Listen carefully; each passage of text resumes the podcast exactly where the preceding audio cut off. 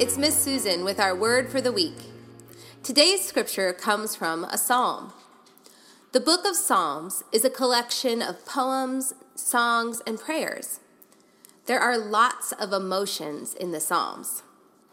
Some are happy and joyful, and others are sad or angry or disappointed or scared.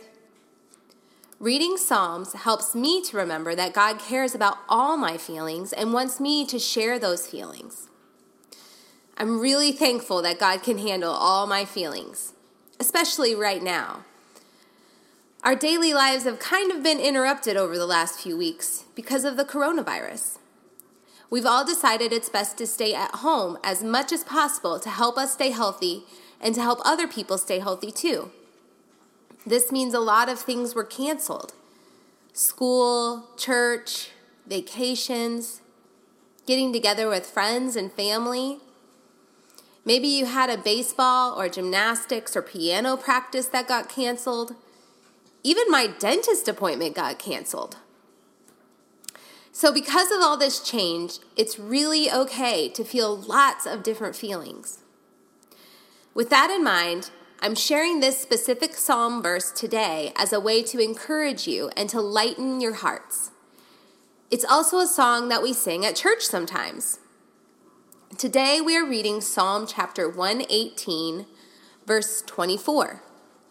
Take it away, Noah. This is the day that the Lord has made. We will rejoice and be glad in it.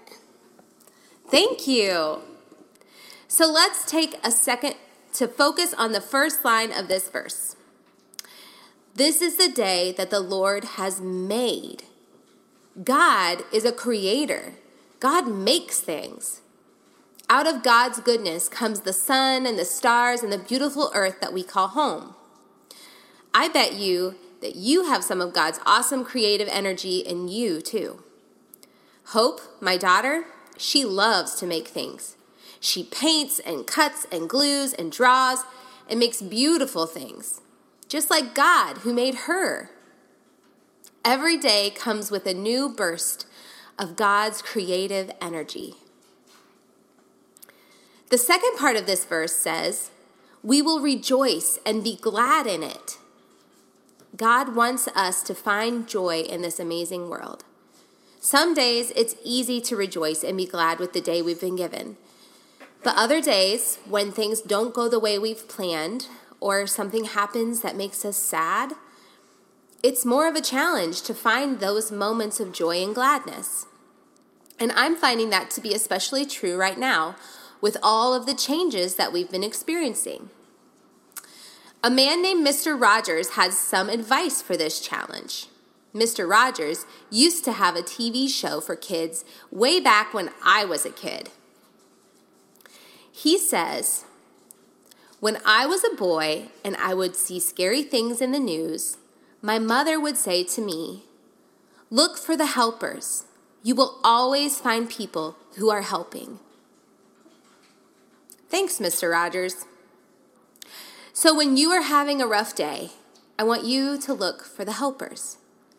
Maybe it's your mom or dad, or sister or brother, Maybe it's a grandparent who makes you smile over a video chat. Maybe it's a musician whose music makes you dance and smile. Maybe it's the doctors and nurses who are working really hard to help people who are sick. When I see people helping each other, it makes me rejoice and be glad. All right, so let's sing this song together. This is the day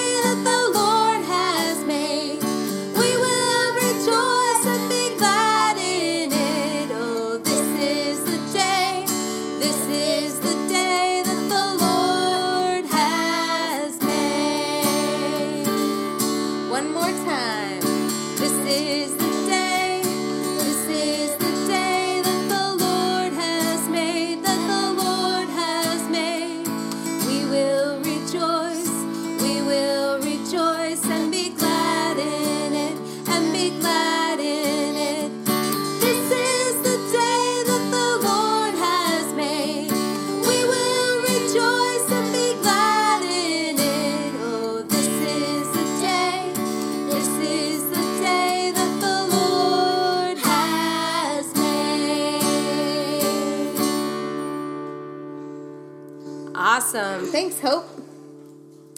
We're going to end our time together with a silly send off. This is a new little segment of our podcast together, and this is a time when kids can share a joke or two right here on the podcast. Today's jokes are coming to you from Avery Nelson. This is Avery. I have two jokes. There was a newspaper and a math book hanging out together. The newspaper says to the math book, Boy, you have a lot of problems. The math book said to the newspaper, Yeah, you have a lot of issues. the next one is, Why shouldn't you give Elsa a balloon? Because she'll just let it go. Thanks, Avery.